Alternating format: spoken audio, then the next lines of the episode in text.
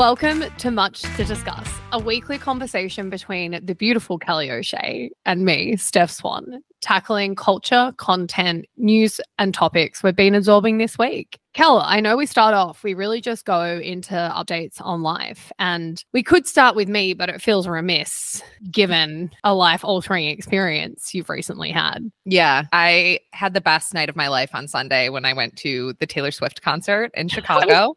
I was waiting to make the jokes of like your wedding day or uh, some No. traditional. Definitely not. ever. What's the overview? First of all, Taylor Swift is an Olympic athlete. I don't know how she goes 44 songs for three hours. Unreal. I like, is she the Michael Phelps of entertainment? Maybe. There's I no would- gold medals, but she's, in a league. the- She's in a league of her own.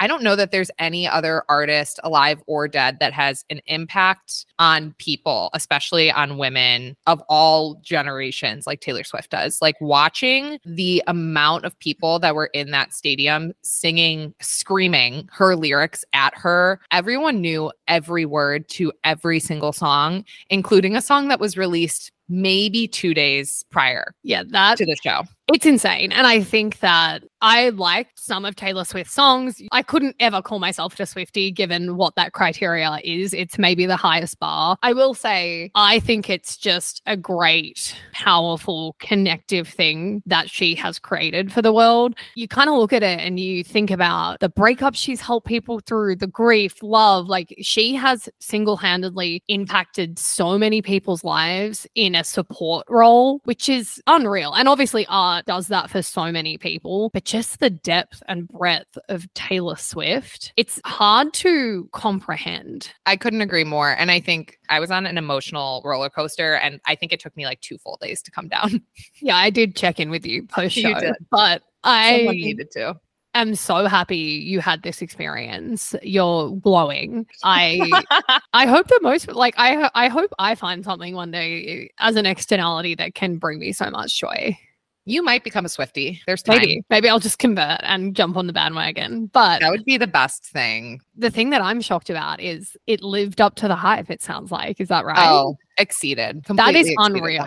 Given how big expectations are, how she can even surpass that expect like it's unreal. I can't I keep saying that word because that's all that's coming to mind for me. Should we just end the recording here? Yeah, I think that's the biggest. It's the biggest and only update. I guess I'll still ask you how your week and weekend has been going. I haven't had any life altering moments so far. Well, if you count existential crises, we'll unpack that in the heavier news topics. Perfect. We're both based in New York, and I'm sure people have seen in the news that the Canadian wildfires has layered New York in is it the most toxic air quality in the world? Well, toxic is probably a too strong a word. It's polluted. So that's been going on. But personally, you know, as with last week's update, wining and dining up a treat, honorable mention to us being in tears at a bar last night. Happy Seems- tears. Seems like a classic. It It, was our last trio dinner slash drinks. Trio being City. the two of us, and then And your husband. come as well. Yeah, exactly. And my favorite part was he was sitting there, didn't know what to do. He doesn't cry. Never seen the man cry in my life. We start reminiscing and get emotional, and he's sitting there like a deer in headlights, which is so funny. But it's been lovely. Obviously, deep in my feels, kind of closing the chapter about damn time. As Lizzo famously has said, that song was about my long goodbye to New York, I think. Right. Yeah. It's like She was get the fuck anticipating it. She was. And then of course, it just made me proud of my community here at home, just in general, with taking some of the risks I've taken. So it's nice to be in that headspace. And then the other thing is we've started packing. And if I do say so myself, I am a magician. And you're really humble, which is great. The humility has left the building on this topic. I think I am very good at executing a plan. Put me in a situation where I have like tangible things to execute, and fuck me. It's like Christmas. That's so great. What do you think your biggest packing hack has been? Like, what about it are you so good at? Yeah, I think it's a combination of organization and just sheer determination and fixation on a topic. Meaning, I don't get overwhelmed, I just tunnel through. That's amazing. I'm not a good packer. I'll be like packing up my clothes and then I'm like, oh, I should try this dress on. Like, I haven't worn that in a while. I wonder what it looks like. Like, it just, everything is a distraction. But that's a good exercise. I encourage that, but you've got to keep going. That was like mum when I was in Australia earlier this year. It reminds me of my mum is our house is like a museum at all times growing up. It was clean as can be. But mum, I've realized as I've gotten older, is like she puts the mess behind a cupboard. So infamously her wardrobe is so packed that she has to re-iron clothes because that's how jammed in everything is. So i was like that's it we're going through your wardrobe. It took four days. I had her it was like she did a fucking triathlon. I was like all right we're doing this section. I'm like try everything on. Does it make you feel good? And she's like oh i feel a bit frumpy. I'm like it's gone. And it was. I think she was somewhat frightened of me which is fine it was amazing. The cathartic nature of it, I can't underscore enough. She hadn't cleaned out her closet, I think, since she was 20. So there was like 40 years of accumulated everything. We re envisioned her entire wardrobe to the point where now I'm like, okay, here's the holes in your wardrobe. We're going to shop for this. Here's how you do the combo. She took like 17 garments to get altered slightly. You know, like when you put something on and you're like, oh, yeah, it doesn't quite fit here. I was like, all right, great. We're going to go, you're getting that altered. That's great. Try it with this now she probably gets compliments on everything she wears every day. And the sweetest part is she'll like text me and I will just say, Aww. highly recommend.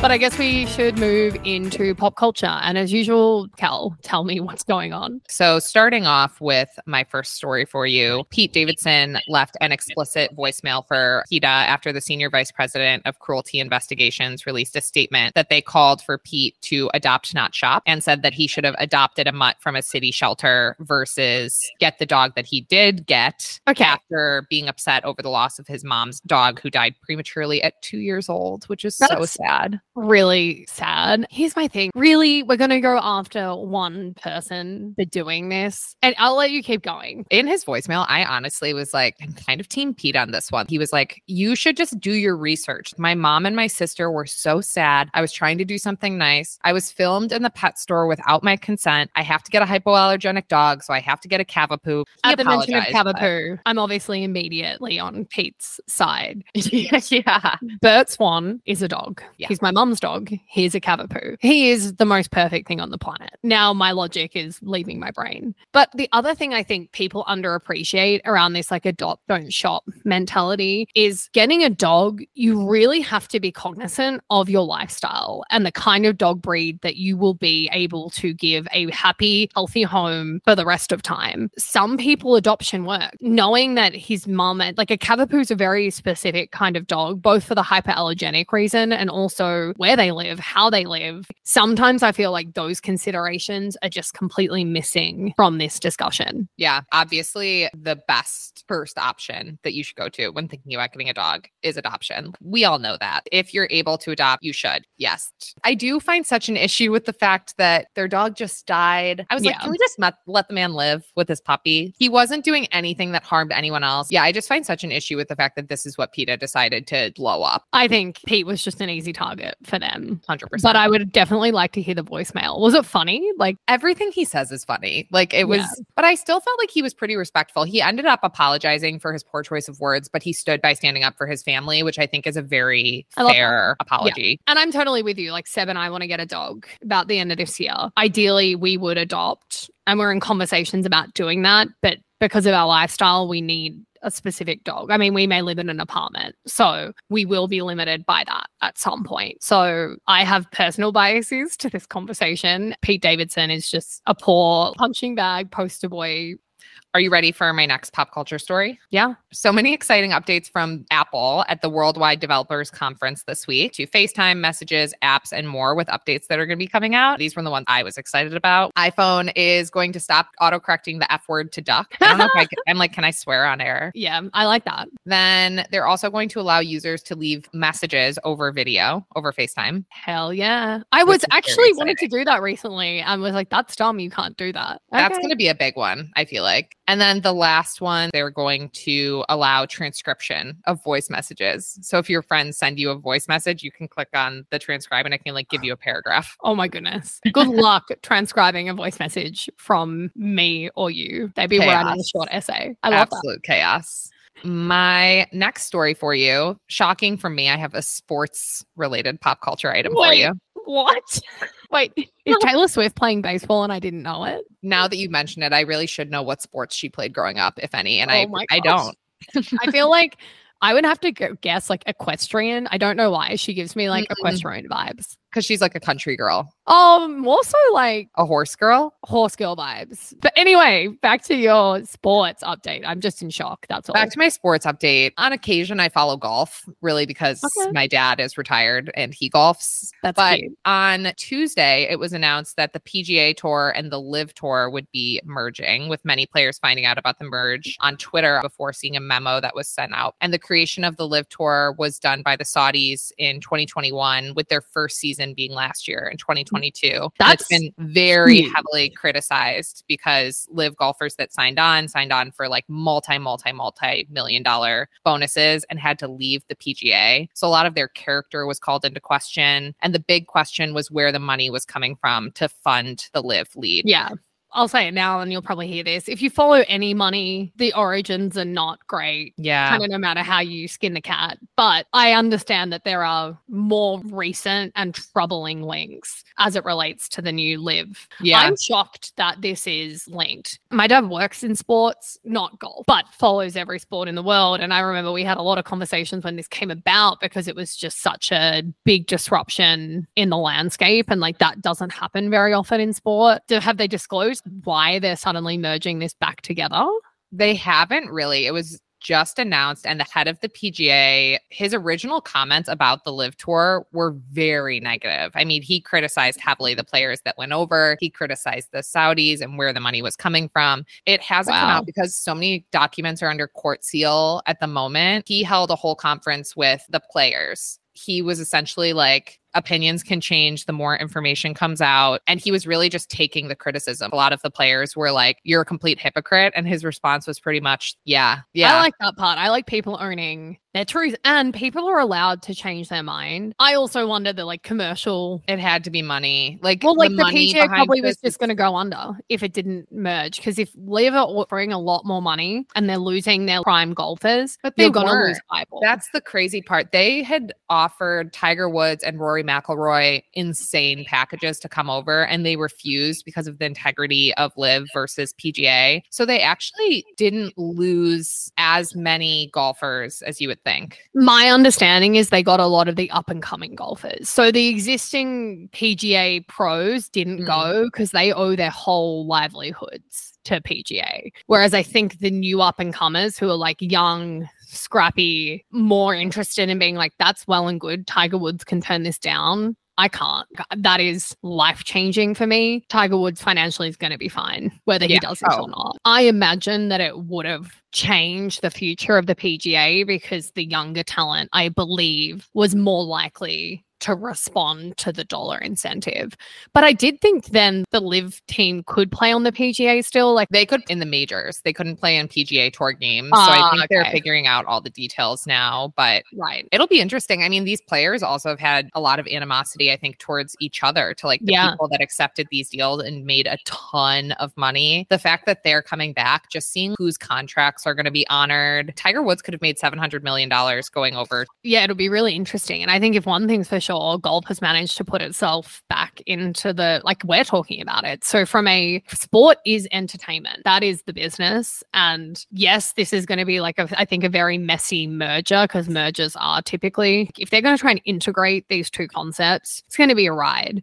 They have got the eyeballs back on golf. It's been interesting. As you know, I normally find sports to be just a complete snooze fest, to say the very least. And I love, I love the drama of golf at the moment. Like the most boring sport on earth has captured my attention, and Yeah. they're going to keep it. They got the tea. It's piping. The last update I have for you, back to Taylor Swift, of Oh, course, is that Taylor Swift and Matt Healy have broken up after a Swift. Get it? Lol. Thank you.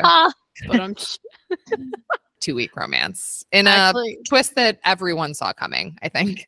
Yeah, I feel like firstly, I want to acknowledge the pun. That was great. Thank you. Secondly, Is this just not like you get under someone to get over someone and then the world kind of grabbed onto their relationship and she Oh, was fully. like, guys, chill. Hundred percent. She just wanted like a little hookup rebound after her breakup. I'm sure Matt is devastated. I would be if I lost Taylor Swift. I can't even imagine. I'm glad we probably never have to face that reality. But we'll see what's next. I'm really excited for her as she enters this new era. Eras tour, lol, Yeah. another pun. That was another.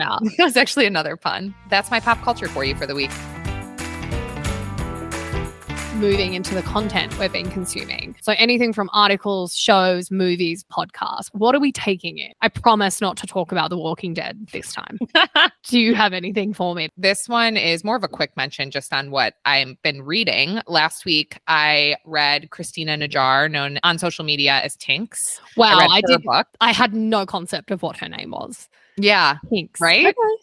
she never Christina mentioned it. Even titling on her book, it says by Tinx. It doesn't say I mean, it would have to. She's like entangled her entire brand to that nickname. she is Tinx. She's a Yeah, one word. big- She wrote a book. It's called The Shift. And that book combines theories and stories, some of which she shared on TikTok that are meant to guide you and shifting your mindset to look inward for your confidence. It was a pretty easy read. And she focused on the power of female friendships, discussed turning your focus inward to find what you want in life versus society's definition and timeline of success. And also preached thinking about how you feel towards someone versus wondering if a man liked you. I will say it was really easy to read. I thought it was really playful and empowering. I enjoyed it. I like that. Kind of sounds like it's bordering on like a self-help book. Is that fair to say? It definitely was. And I think self help leaning dating advice. Big sister. Big, very much big sister. I do love it. I love confidence. I think is something I'm learning in my life is like critical to happiness. Having that, and in therapy this morning, shout out Amy. Oh, we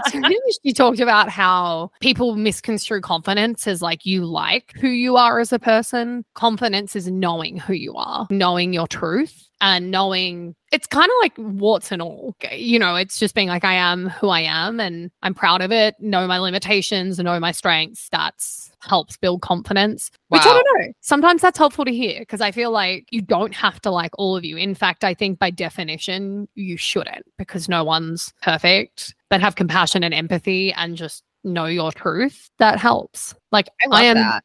probably a confident person and I'm also incredibly flawed. And those two things sit okay next to each other. So Yeah. I kind of like that she pulled on that thread. And I think in dating definitely leads to like the love you think you des- deserve. As I was reading a lot of her lessons, I was like, oh, this sounds like advice I would get from my best friends whose opinions I trust. You can tell she really walks the talk Right. in what she was saying. And that can be so hard to do. Like when you've got the rose colored glasses on, you can love someone and they cannot be the right fit for you. And I think that's a very hard thing to work through and let go of. Yeah. Do you have any content that you want to give me?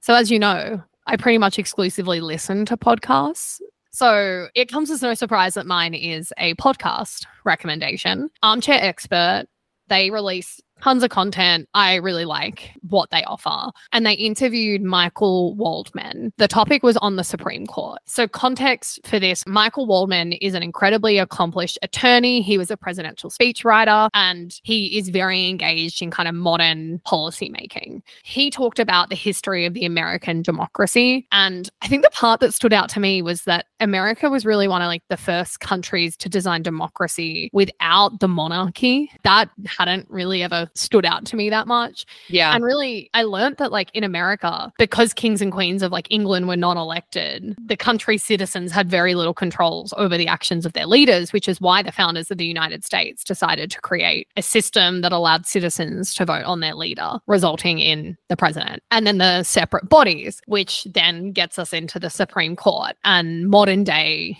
impact the Supreme Court is having. He unpacked the danger of how it's operating today and really explored the concept of originalism. He also talked about how extremism is influencing judges and their rulings on cases, which is having huge ripple effects in society. But my question for you, Cal, is what is your understanding of what originalism means in the context of the Supreme Court?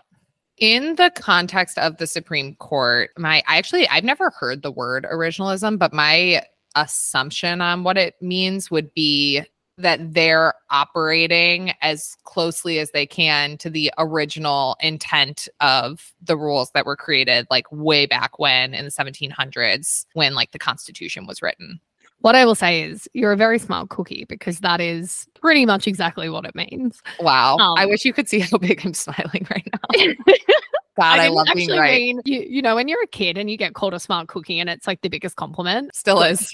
I meant it very sincerely. I feel like every time I ask you a pop quiz answer, you get to the right answer through. And I did look at the dictionary definition, and it is as defined by the Oxford Dictionary. It's a type of judicial interpretation of a constitution, in brackets, especially the US Constitution, that aims to follow how it would have been understood or was intended to be understood at the time it was written. Another interesting fact insane. that feels quite relevant to originalism is do you know when the US Constitution was written? I Googled this, of course. I didn't know this. No idea. 1700s. 1787, ratified in 1788. What this means is that there are people currently on the Supreme Court who want to interpret it as what it would have meant in 1787. And the part of this conversation that I found really interesting is how Michael Waldman, a person much smarter than I and informed in this area, really discusses how the Constitution was written to be amended and changed over time.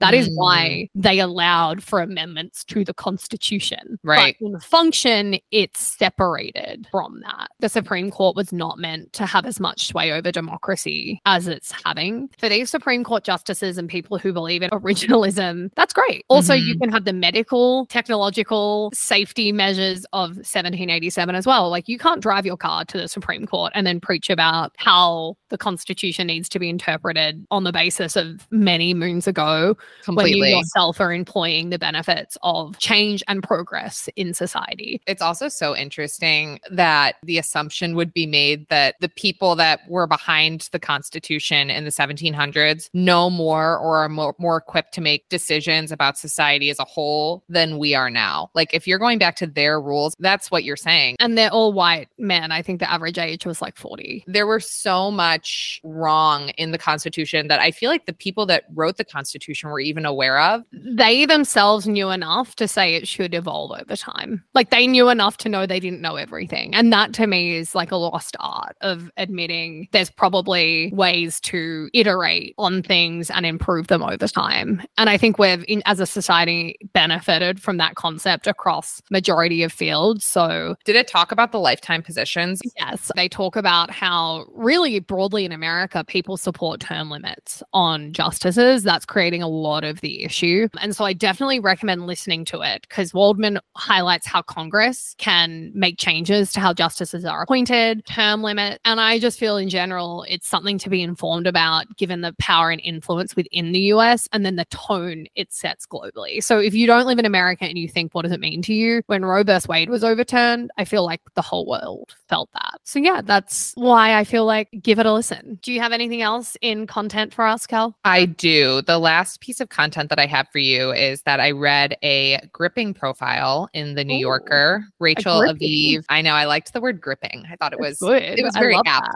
But Rachel Aviv wrote a profile in the New Yorker called The Tortured Bond of Alice Sebold and the Man Wrongfully Convicted of Her Rape. And the context here is that Alice Sebold was the writer of The Lovely Bones. And she also wrote Lucky, which was a story of her own rape. And she learned that the wrong man had been sent to prison in 1982 for raping her. And Anthony Wow. Broadwater, who was the wrongly accused, spent 16 years in prison and 22 more as a registered sex offender. She had seen him on the street shortly after her rape and recognized him as looking like her rapist. And then from there, there was a gross series of mishandlings by the police, the district attorney, and the justice system that landed him a guilty verdict carrying eight to 25 years. But there were just a lot of really disturbing things that happened. She was brought in to identify him in a police lineup and she wasn't able to do so. But the district attorney kind of skewed the details. And a lot of the details she wrote about in her book actually ended up supporting him many, many, many years later once he was out of prison in overturning the guilty conviction. I was just about to ask. So she wrote the book when she still believed he was guilty. Yeah, I think one thing that's notable is that Anthony Broadwater has said in no way does he blame her as the victim. The system. And yeah, and he blames the system. And she, in less words, she talks about how guilty she feels and shameful. So she's she's I'm- apologized to him and she has said publicly that she thinks that he must just be an incredible person to have gone through what he's gone through. He maintained innocence the whole way. I was just about to say the character of Anthony Broadwater to not even blame her. Like, I cannot imagine a world in which you are wrongly accused of rape and then you're convicted, and to have enough like empathy and perspective to be able to say, like, it's systematically an issue and not blame the person who accused you. And Ella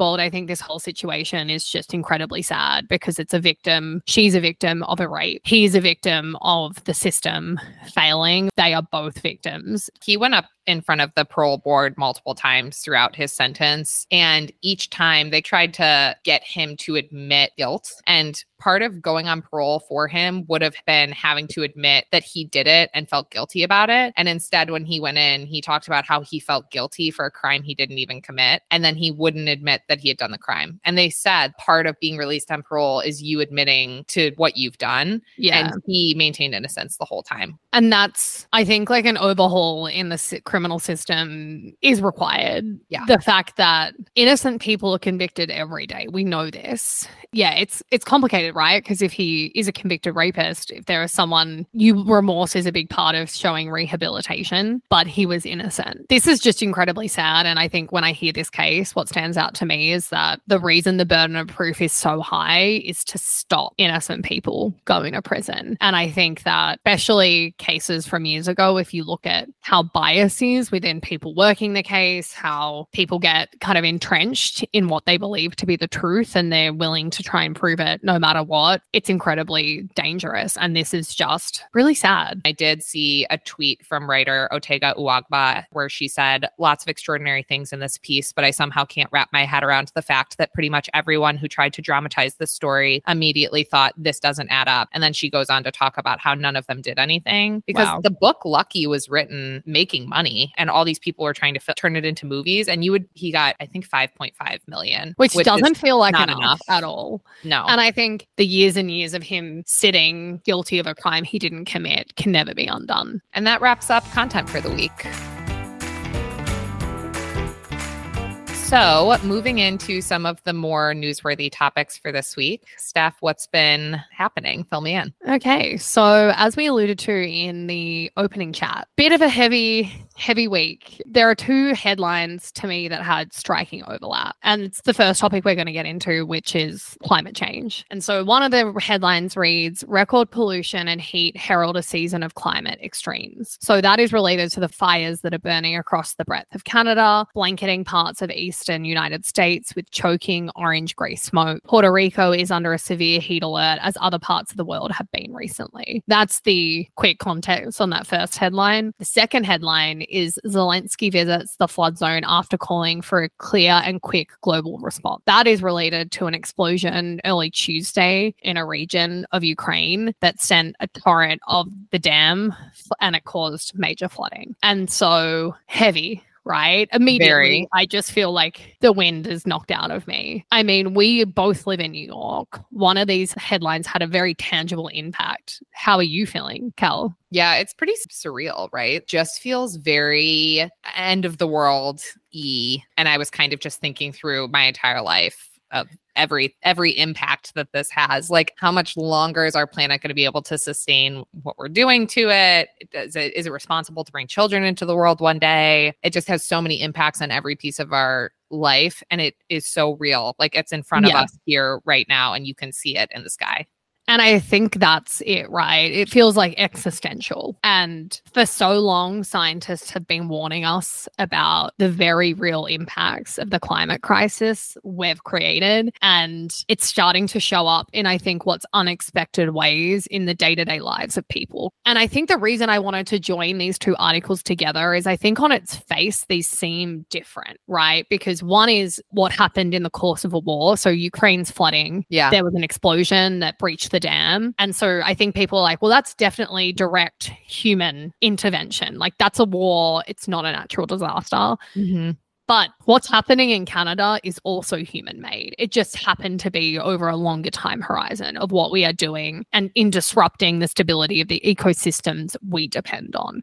So, in my mind, these are both just clearly human caused catastrophes That are having such a good way climate outcomes. to look Yeah. at it. Yeah. Like we do have so much. My hope is that people really start paying attention. Mhm. And as Somini Sengupta writes, she wrote the article about the wildfires in the New York Times. Human caused climate change is a force behind extremes like this. Though there is no specific research yet attributing this week's events to global warming, the science is unequivocal. The global warming significantly increases the chances of severe wildfires and heat waves like the ones affecting major parts of North America today. And I say that as just a reminder that the science is there, as are some resolutions. So I know it's overwhelming. I feel overwhelmed. Maybe a way to look at it is we now have some tangible things to respond to. So there's a book published called Drawdown. We'll link it in the show notes where the smartest people in the world have effectively said, here are some things we can start to do to reverse the impacts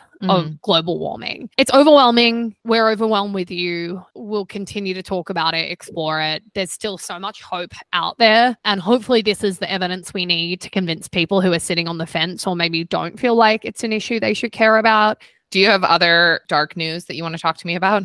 Always. We're changing track. So, Yeah, this actually other- isn't as dark. It's not. Well, It's not light. as we get into it, we'll probably take that back. But Jim Rutenberg wrote an article on the back of Chris Licht tenure. So he was the CEO of CNN and was fired. The title was Does CNN's turmoil mean there is no room on cable for independent news? Really, I think what the context is here is that his tenure, which was very short, Chris Licht, that is, illuminated how increasingly hard it can be to find success on divided cable news. And I would mm. say it's broader than just cable news. It's news in general, now that media and eyeballs is so monetized in the modern age. The Warner Bros. Discovery chief, David Zaslav, was clear from the day he took control of CNN in 2022 about what he wanted for the cable news network. Publicly and privately, he told associates, reporters, and whoever else might care to listen that he wanted to move the network away from what he viewed as left leaning advocacy and toward more balance. His CNN would not be anti Trump and would be more welcoming for Republicans. I don't disagree with that objective.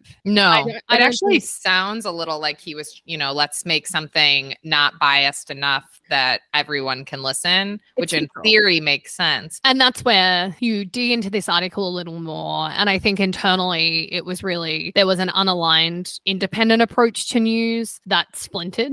And in the on demand media era, with when audience are primed for news on their own terms, can it work? And that's the question I want to ask. Like, can it work in this highly niche place of cable and in the society we live in today? What do you think? I don't know with cable news that it has as much of a use case that it used to because the way it used to operate would be it was always running in the background. You were kind of listening to what was happening at all times. And now with the internet and so many different sources, you're not listening to the news all the time. So you're only hearing piecemeal of some of the things that are happening. I really struggle with the news. As you were talking, I was like, does Australia have the same news culture that the US has? Okay, so what's funny about this? So we have kind of our main channels, channel 7, 9, 10. Mm, they're not cable, they're free to air. Um, and what I was laughing about when I would watch it again is it's very localized and almost dramatized. So in Queensland at my parents' place and they listen to the news every night, it's not as polarized potentially mhm. but we aren't as divided. We definitely have people who are like far leaning either side, but they typically are not representative of like the our two major political parties.